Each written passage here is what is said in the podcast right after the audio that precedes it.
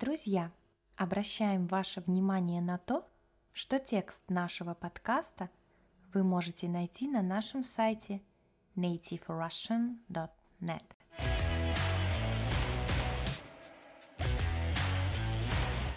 Всем привет! С вами Настя. Друзья, мы продолжаем рубрику «Известные люди». У нас уже есть подкасты про Пушкина, Гоголя, Чехова и других известных людей. Вы можете найти эти эпизоды на сайте nativerussian.net. К каждому эпизоду есть текст и упражнения. Хочу немного отклониться от темы этого подкаста и напомнить вам о наших уроках. Мы каждую неделю формируем новые группы – на разговорные уроки русского языка. В каждой группе не больше четырех человек. Занятия раз в неделю, 90 минут. На каждой встрече мы обсуждаем определенную тему. Экология, образование, вегетарианство, стресс и другие.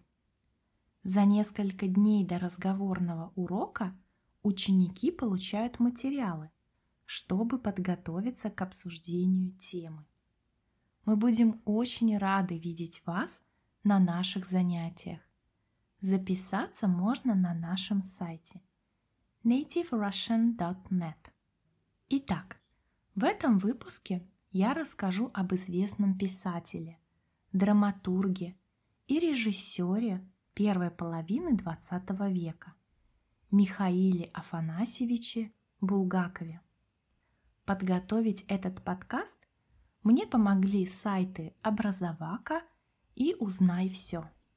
Михаил Афанасьевич родился в мае 1891 года в Киеве в семье преподавателя Духовной Академии Афанасия Ивановича Булгакова. С 1901 года будущий писатель получал начальное образование в первой киевской гимназии. Миша был старшим из семи детей в семье, рос смышленым и очень способным ребенком. Смышленый – это сообразительный.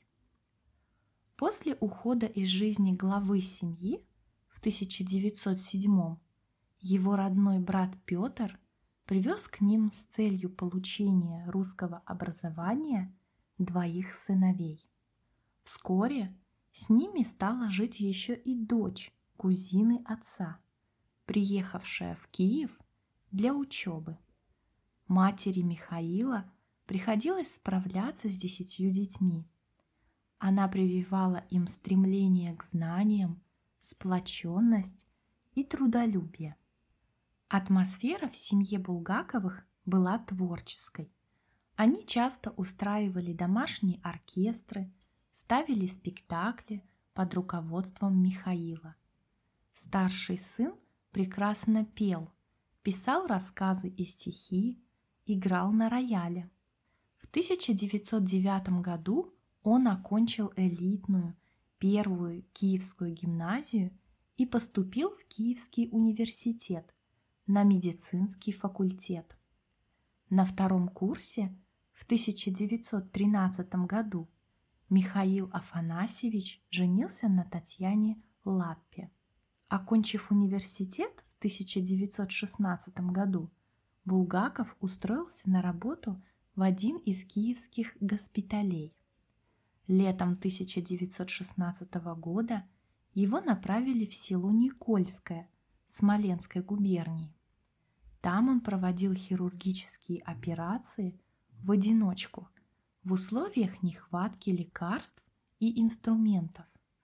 Он описал впоследствии рабочие ситуации, происходившие тогда с ним, недавним студентом, вынужденным самостоятельно справляться с тяжелыми болезнями в цикле рассказов записки юного врача. Во время гражданской войны в 1919 году Булгаков был мобилизован как военный врач в армию Украинской Народной Республики, а затем в армию Южной России. В 1920 году Михаил Афанасьевич заболел, поэтому не смог покинуть страну с добровольческой армией.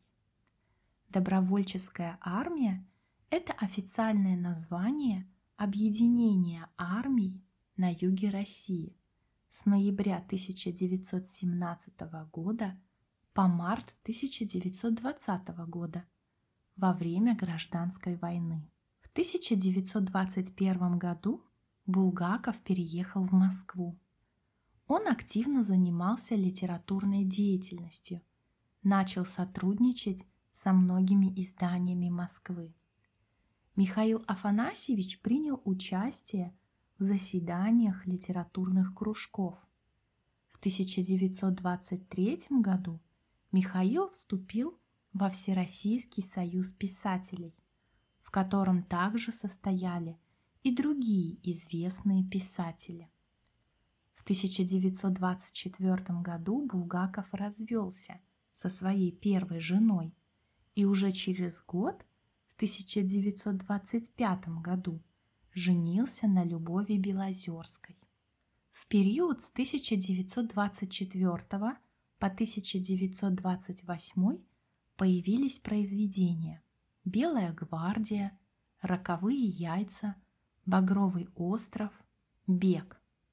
Тогда же с триумфальной постановки драмы «Дни Турбиных», очень понравившейся Сталину, писатель начал сотрудничать с МХАТом и работать над своим главным трудом «Мастер и Маргарита», уделив его созданию 12 лет, весь остаток своей жизни. Триумфальное значит торжественное, яркое, победное.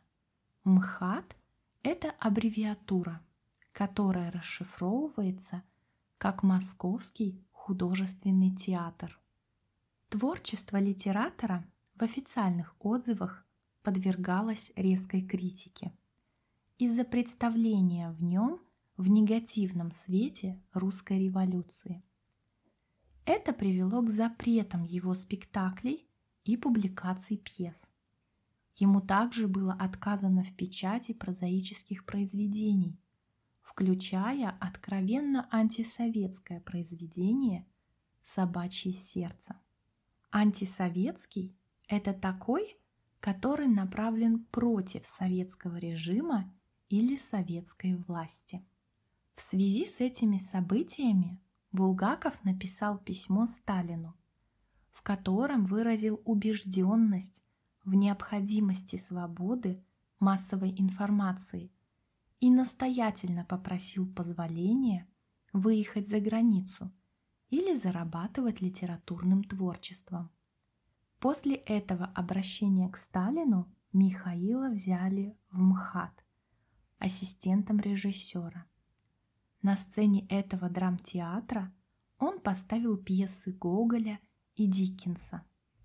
Параллельно он продолжал трудиться над романом «Мастер и Маргарита», утопией «Адам и Ева», драмой «Последние дни», пьесой Александр Пушкин, комедией Иван Васильевич, которая стала основой для популярного фильма Леонида Гайдая «Иван Васильевич меняет профессию».